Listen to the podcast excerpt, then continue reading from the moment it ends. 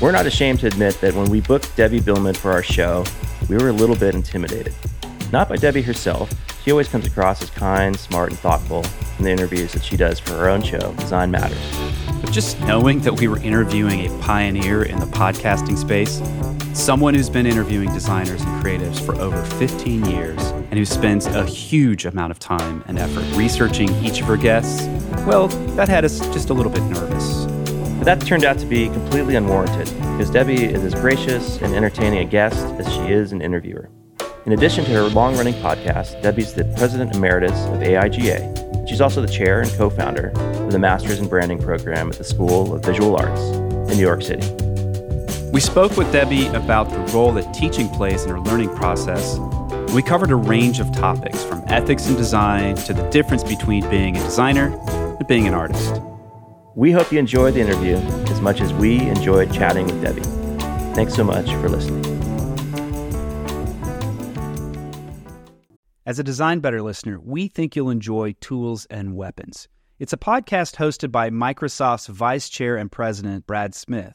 Brad's conversations with leaders at the intersection of the promise and perils of the digital age touch on some fascinating topics, like the new AI economy and how AI is becoming a tool in the battle against hunger.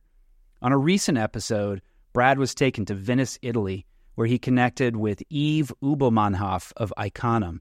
It's a startup that specializes in 3D digitization of endangered cultural heritage sites. During the relative quiet of the pandemic, Yves and his team used drone capture photography and some powerful AI tools to create a full scale digital twin of Venice, a city threatened by climate change and over tourism. How cool is that? On tools and weapons, Yves tells Brad how he's using this incredible technology to help preserve some of the world's most endangered cultural heritage sites in pristine detail so they can be studied and appreciated for generations to come. To stay current on some of the most innovative people working with AI today, you should subscribe to Tools and Weapons with Brad Smith, wherever finer podcasts are served. Debbie Millman, welcome to the Design Better podcast. Thank you. It's really wonderful to be here, Eli and Aaron. It's just an honor. Well, honor is all ours. The fact that you've been podcasting for now 15 years, almost 16 years, and I don't know how many episodes you've recorded, but it's a lot. And you've amassed a wealth of knowledge over those 15 years, speaking to lots of really interesting folks. One thing that's fascinating to us is that you seem to have built a machine.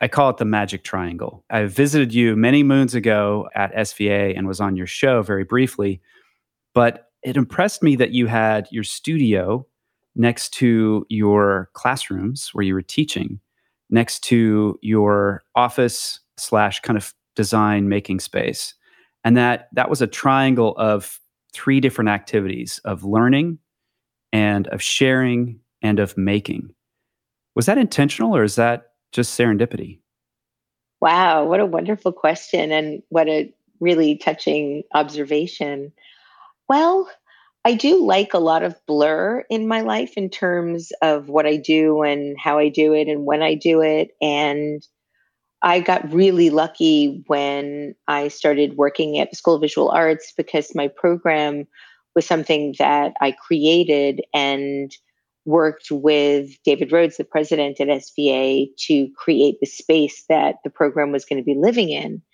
And I knew from another program, what was then the Design Crit program that Alice Twemlow first founded, that she had built a podcast studio in her space and so I asked if I could do that too. And David said yes. And so it allowed me to then use the studio in front of my students so that they could participate and watch. And that, up until very recently, was a really big part of my program where my students would be able to witness live the podcast sessions and then what wasn't shown or recorded for the podcast was that my guests would then come out and do a Q&A with my students. That's all changed now because we're doing online learning and I haven't asked my guests to do online podcasting with 27 students. so so did I do it intentionally? Not really, but I think subconsciously I did because I really do like all of the areas of my life to overlap. I, for a long time, felt like I couldn't even say legitimately that I had any work life balance because I felt like my work was very much of my life. It didn't feel like laborious. It didn't feel like something I wasn't looking forward to. It was all things that I felt so lucky to be a part of that I just wanted to do it as much as I could and integrate every area of my life into that. Now, since I've recently gotten married, that's changed a little bit. so it's all also brand new now because I also got married during a global pandemic and you know we don't see anybody else but each other except when it's online. So everything's been a bit changed now. Congrats on your marriage. Thank uh, you. Thank Roxane you. Gay, the writer, right? Yes. Yes. Yes. Oh, fantastic. Um, Debbie, a while back you were on the Tribe of Mentors podcast for, for Tim Ferriss. Mm, Tim is my brother, brother from another mother. One thing that you mentioned there, you tell your students to stay in career shape or get in career shape before they get out into the world. And I teach undergrads as well. And I think it's really powerful advice. I wonder how you think about that, not only from the perspective of, a, a, student entering the workforce, but maybe at, at a career transition or mid career. How do you think about staying in career shape? Well, I think it's about keeping your muscles active. One of the things that I learned when I was working on my first book of visual essays, Look Both Ways, was that by the time I was finished with the book, I was much better at making the book than when I started because I'd been using those muscles and they got stronger. And as I was drawing and making the essays, the visual part, I found that my skills got much stronger. And as I finished each essay, I wanted to go back to the beginning and redo those because the year that it took me to do that, I felt like my skills improved quite considerably. And so I think it's important to keep doing the things that you love to do in an effort to get better at them. I don't know that you necessarily need to be conscious of how much better you're getting. I think that makes a little bit performative. But if you're engaged in something and you're constantly working at it, I think it's just inevitable that you will become stronger at doing it. And that's what I meant. How does teaching play into that creative process? Do you think of it as a totally separate practice that you develop, or does it somehow inform the work that you're doing? I think in order to be a really good teacher, you have to recognize that you have to know what you're teaching. You have to know what you're talking about. And teaching really forces you to become much smarter because you can't teach something that you don't fully understand. Understand what the strengths of it are, the weaknesses, where you can become better, what blind spots you might have. So I do think it's critically important to constantly be learning as you're teaching. And the students also force you to become a better teacher with their questions and their engagement and their participation. All of that is critical to really becoming a strong and credible leader. One thing I, that my students are really increasingly interested in, and I'm guessing yours probably follow this as well, is, is the idea of ethics in design. And you had a great interview. One of your very earliest interviews was with Milton Glaser, and you talked about this extensively in the podcast. And at the time, he was illustrating, or he had prior illustrated Dante's Purgatory, and so this got him thinking about ethics, and he wrote this thing about ethics and the road to hell, and we'll link out to that. But the idea there, I think, is really interesting about kind of looking at these sort of gradations of ethics and having conversations, because to some degree, there's things that are some things that are up to individual choice, and some things that are more up to maybe societal choice. Maybe you could talk a little bit about how you think about ethics and design and how do you talk about it with your students? I've become increasingly more political as I've gotten older and much more of an activist as part of who I am in witnessing a lot of the injustice that I see around us. I wasn't as interested or or concerned about that when I was younger, I'm ashamed to say. The only pushback that I would have to Milton's 12 Steps on the Road to Hell is the notion that not all of us are as talented as Milton. And so I think it's it's a little bit easier to have a very strong line, a very strong boundary in what you will and won't do if you have the opportunity to do pretty much whatever you want. There are people that are still learning and struggling that might not have as many choices and therefore might not be able to say no to as many things or have a, a strong, staunch line about what isn't possible for them. So while Milton might not have worked on an alcoholic beverage at some point in his career, for those that were struggling to pay their bills, if they felt that this was something that they could do credibly, I would have a hard time judging that. The areas for me that are staunch are firearms, pro life, and any message that is perpetuating a violent or inequitable world but I'm also, you know, nearly 60 and sold a company and have been working for 35 years. It's a lot easier for me to say I am or I'm not going to do something because I have the means to survive without doing anything at this point.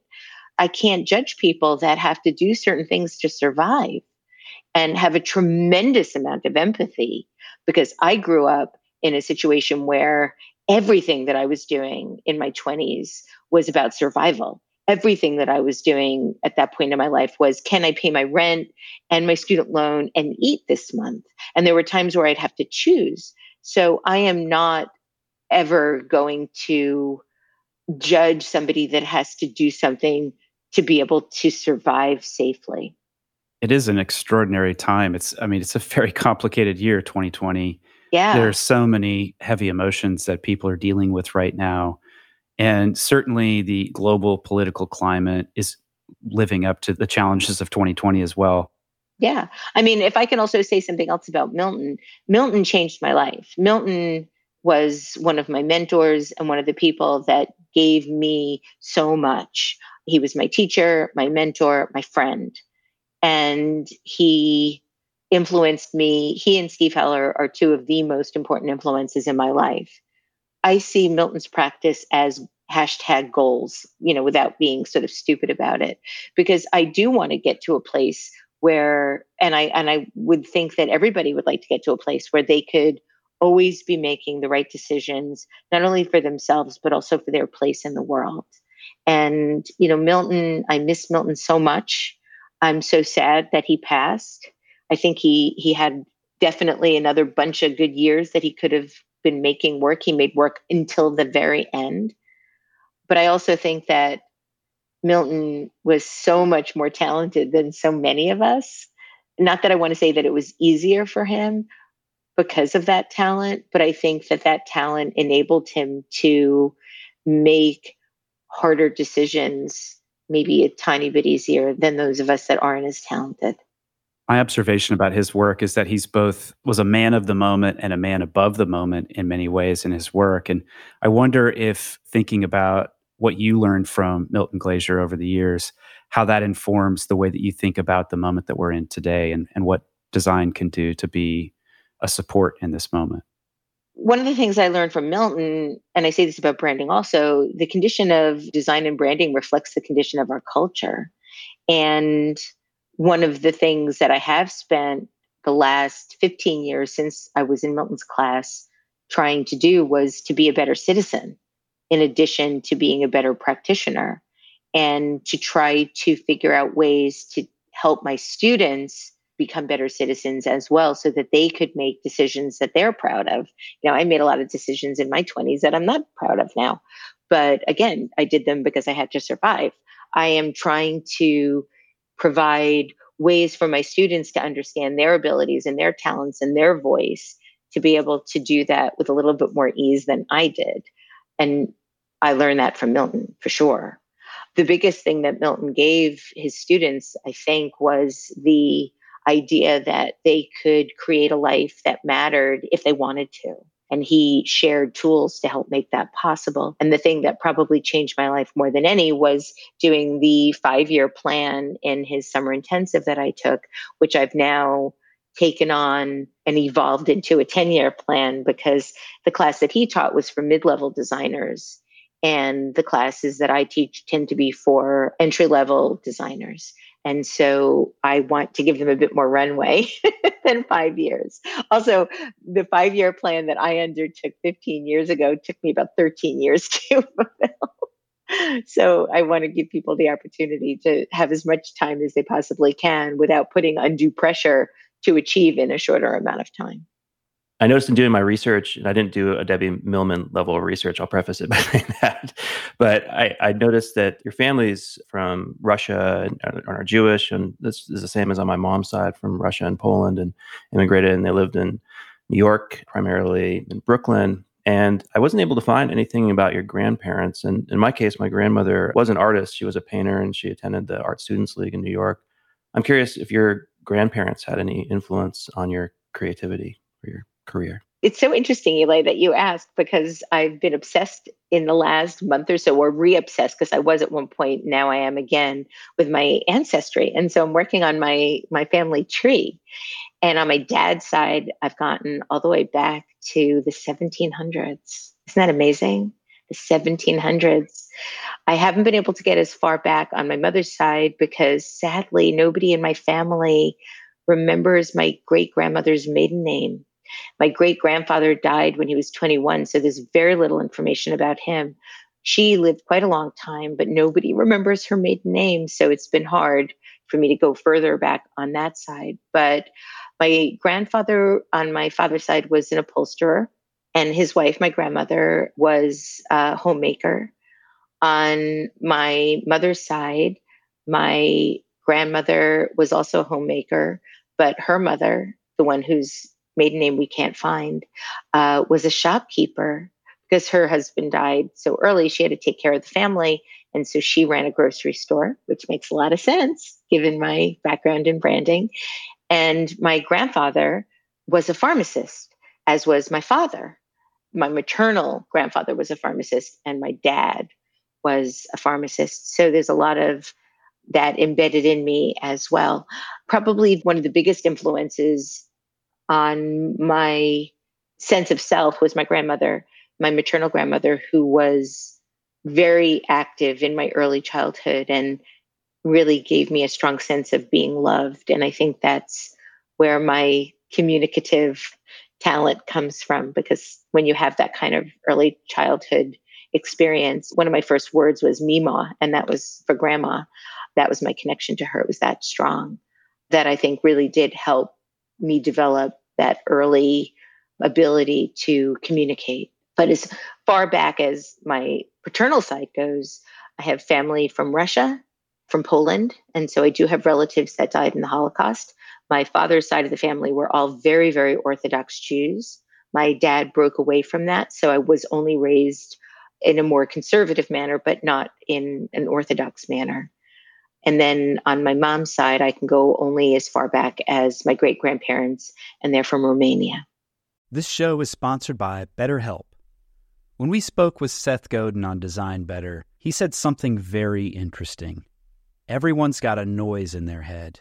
You, me, your boss, everyone.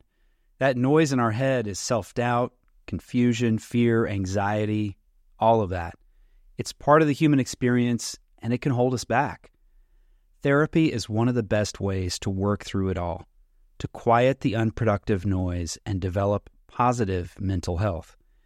If you're thinking of starting therapy, give BetterHelp a try. It's entirely online and designed to be convenient, flexible, and to work with your schedule. BetterHelp can help you get the support that you need. Visit betterhelp.com slash designbetter today to get 10% off your first month.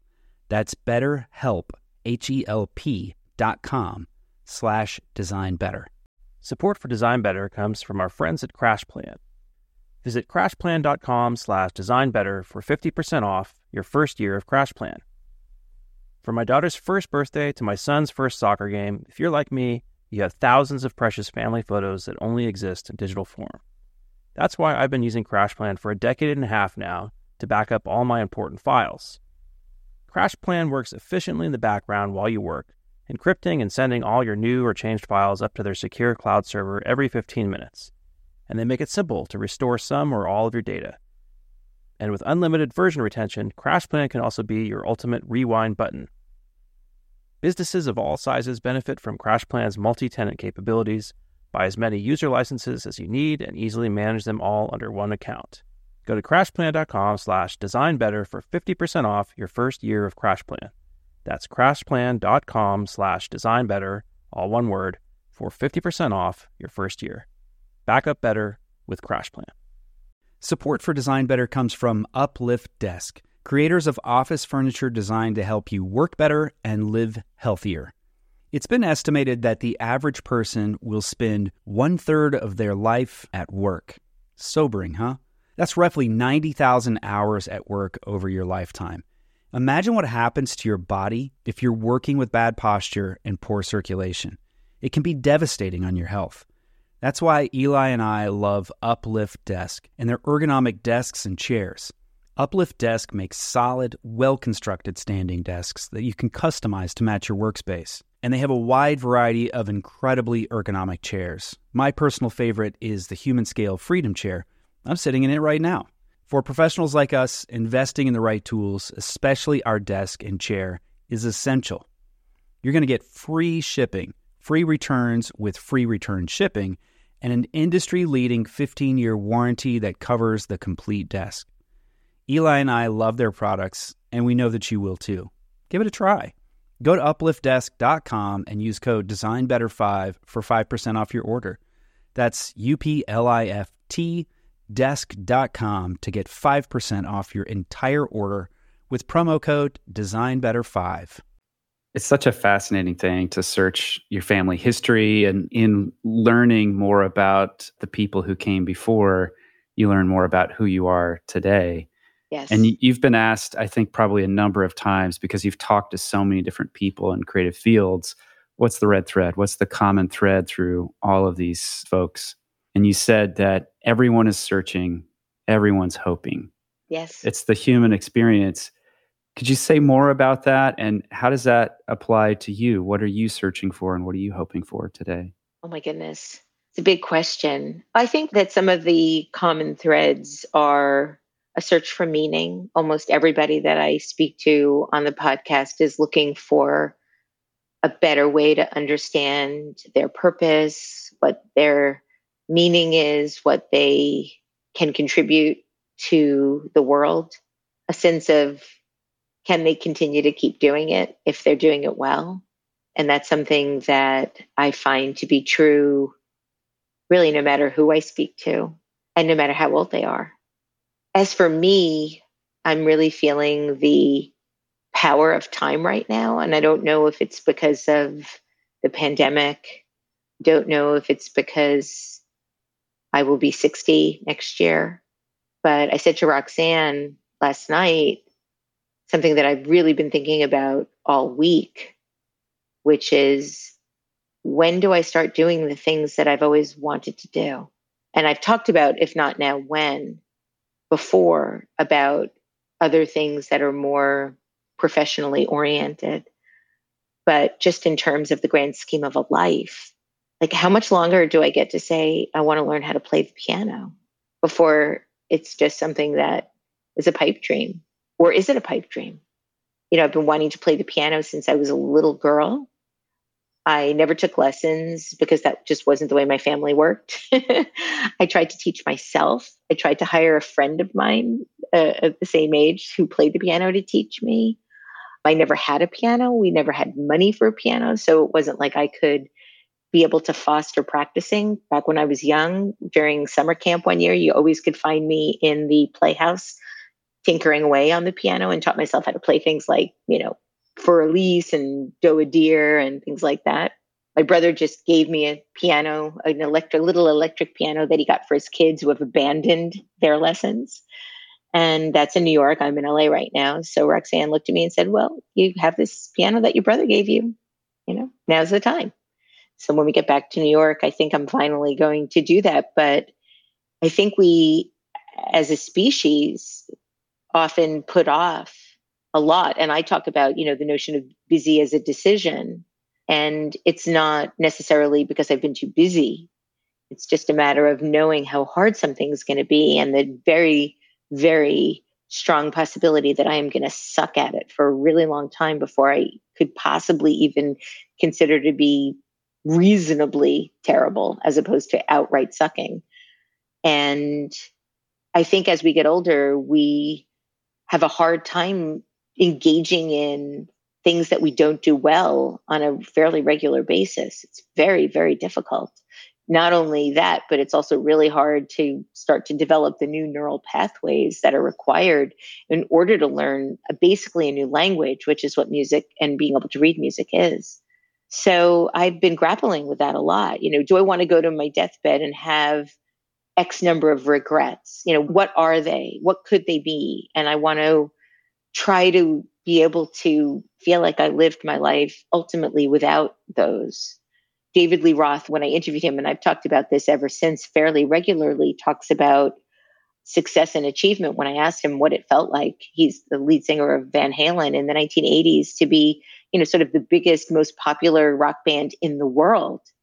There was no one that didn't know who Van Halen was, and he was the lead singer. How did that feel? What did that feel like? to know that you were at that moment, like at the top, at the tippy top of your game. And he said that, you know, you have to be really careful when you get to the top of the mountain because when you get there, when you get to the very, very top, the summit, it's always cold.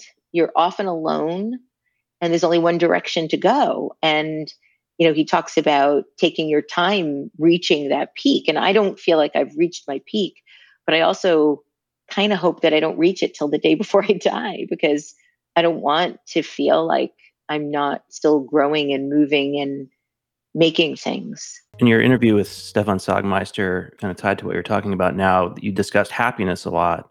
And you had a great story in the beginning about an Israeli mover who had come to help you. It actually reminded me of the scene. I don't know if you watched the show Bored to Death, but there was a scene with Israeli movers in that show, which was very humorous, but it was a lot more, lot more serious. I wonder, you know, that that interview was I think back in 2005. How is your thinking about kind of happiness and leading a happy life or a meaningful life? How's that evolved over time? And you know, now that you're thinking about these long term goals that you've had, how does that play into that? Well, I learn a lot from Seth Godin. I don't know if everybody listening subscribes to his newsletter. He has a daily newsletter, seven days a week. And it's remarkable. And it's sometimes just a few sentences, sometimes a few paragraphs, very, very rarely more than that. Super profound. And he sent out a newsletter, I would say about a year and a half ago, writing about happiness. And that's really impacted my sense of what happiness is. And he talks about the difference between pleasure and happiness. And pleasure is something that you always seem to want more of. You know, you have this thing that's pleasurable and you want more, you want more, you want more, you want more. But happiness is when you're content with what you have. And I really believe that to be true. Otherwise, you're just metabolizing whatever it is you're consuming and want more. You know, in the same way we metabolize a meal, and then, you know, a few hours later, we want more. We metabolize sleep, and then we get up, and then, you know, whatever. And so that to me feels like the most accurate description of sort of the perfect state to be in where you are just content with what you have. And that's something that I strive for and feel sometimes, not always. pandemic has taken a lot from us globally, but one thing that it's given us all is a lot of attention and a lot of time. And that's caused a lot of people who once felt that sense of, you know, it's copacetic. I've got this job and I'm doing this thing every day and I'm getting a paycheck and taking care of my family, taking care of my bills. And now, in the quiet reflection, they're realizing wait, what am I doing? What's this all about? Am I doing something that's meaningful? So, there are a lot of creative people who are going back to the drawing board and thinking, what's next for my career, for my pathway? And it's about work, but it's also about life. What advice do you give your students? And what advice have you gleaned from your own life experience in those moments of what's next?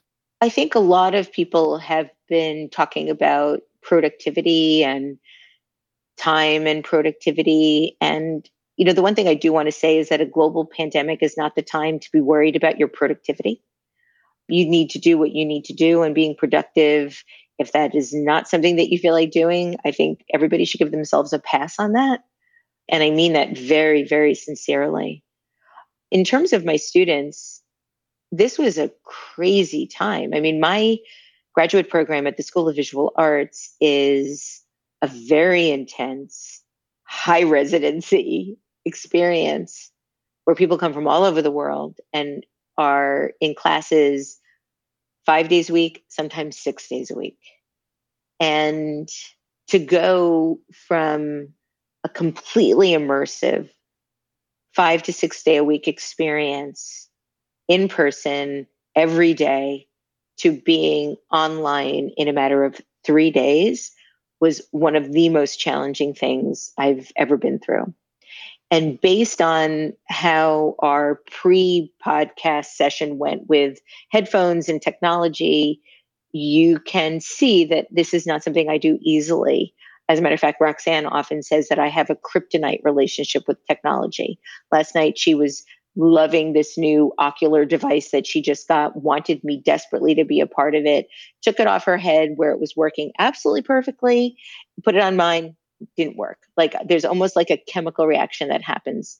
And so to have to master Zoom, Slack, and Canvas in essentially, you know, 72 hours resulted in my almost having a nervous breakdown, like projectile tears into the computer.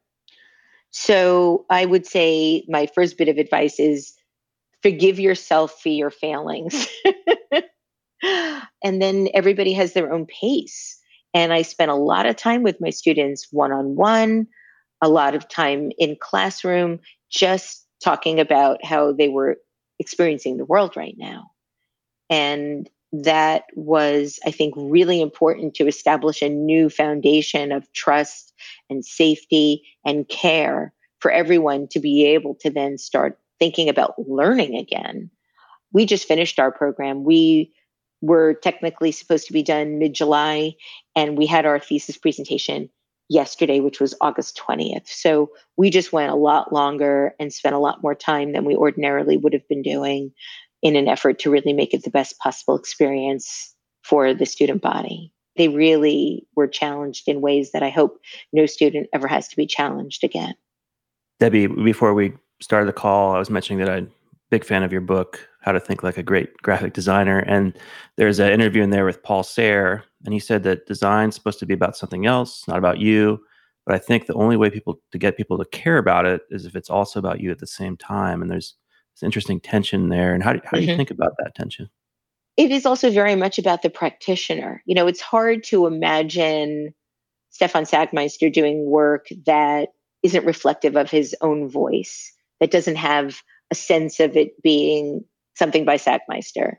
I think the same can be said for Milton Glaser. There's a certain sense of who they are, their view of the world that is embedded in the work.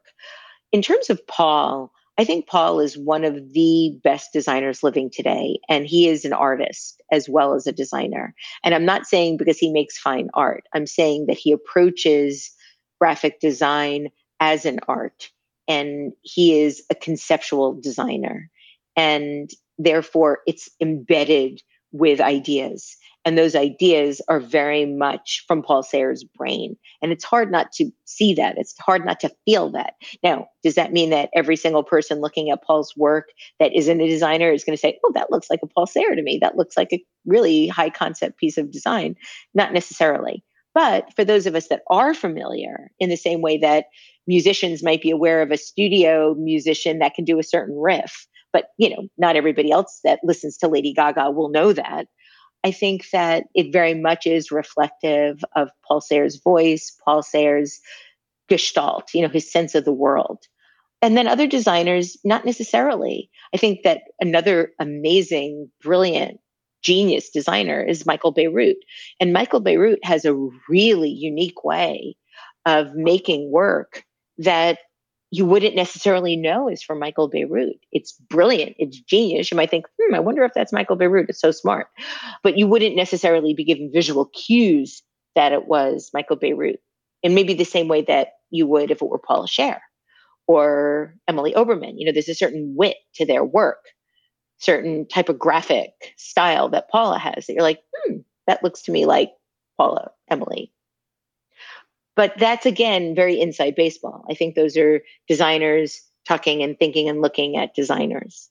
I don't know that the public at large would be able to identify that. Maybe with Paula, just because she's so famous and has done so much work that really is reflective of our cultural landscape.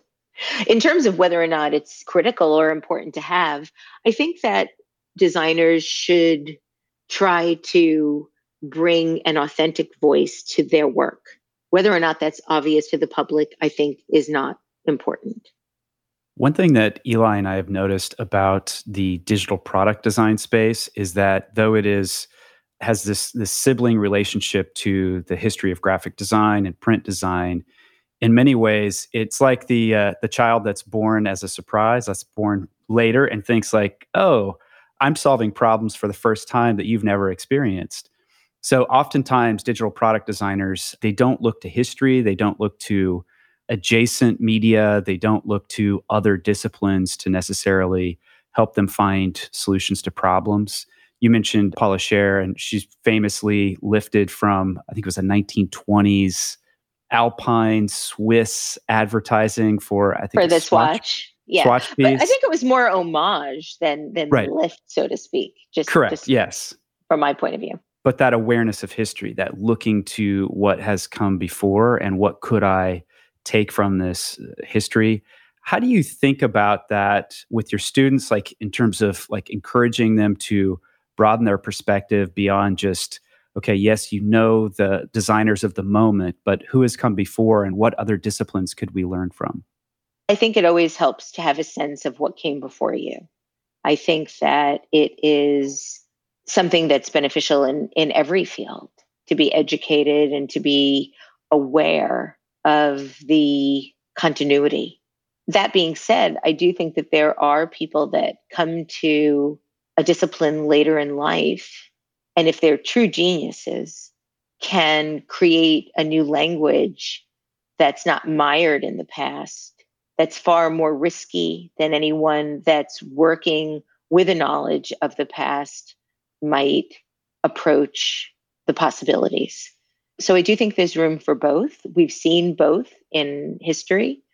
But for those of us that aren't geniuses, I do think that having a foundation of understanding about what has led up to this point can only be beneficial and help you create work that is fresher because you do know what has come before you and you can be connecting things in a way that other people have done before, but connecting them in a new way. That sort of combinatorial creativity. You were talking earlier about this sort of a distinction between art and design, and some designers who may be artists, but also reflecting back on the Sagmeister episode, he had a very strong point of view around that. What do you see as the distinction between a designer, designers, and artists, and how can each kind of learn from each other's disciplines? Well, I think the biggest distinction is clients clients and creative briefs. because when you're a designer and you're hired for an assignment, you are fulfilling the needs of a client. Now, whether or not you can sneak in some of your own needs, you know, if you can do that, great, wonderful. But an artist is is essentially their client is the public. Now, I think that when you get to a certain level of fame and fortune, you might run the risk of having to deliver on a certain expectation. But really, great artists continue to evolve their whole lives. And the more they can stretch and experiment, I think the greater their legacy will be. Somebody like Joni Mitchell, that has always been changing and hasn't been pandering to the public. But the artist is creating something that's reflecting their own worldview out Whereas the designer is taking somebody else's worldview, incorporating it through their own discipline, and then sharing it. So I think that there's a very different intention. The intention is different. What are you reading lately, Debbie, that's uh, surprised you or, or helped you see the world in a new way? Mostly, I've been reading work of the guests that I have on Design Matters because my research tends to be very intense. I, I try to really read everything that they've written if possible. So I recently interviewed Eve Ensler, who now goes by the name V. And so I reread In the Body of the World. I read The Apology and reread the Vagina Monologues. I also just interviewed Fanny Singer. She's going to be an upcoming episode. And she is the daughter of Alice Waters, who created the slow food movement and founded Chez Panisse, the restaurant in California that so influenced First Lady Michelle Obama's efforts in the White House garden that she created. Fanny came out with a memoir recently, and then she also co wrote a book with her mother, Alice Waters, and also wanted to read some of Alice Waters' work so that I would understand sort of her relationship with her daughter in the same way that I was trying to understand Fanny's relationship with her mom. I spent a lot of time reading what I need to read in an effort to understand my guests better. And on Tuesday, I'm interviewing the author of the Pulitzer Prize winning play, The Strange Loop. And so I saw that play, and play was written by Michael Jackson, not Michael Jackson, the late great singer, but Michael Jackson, the current playwright.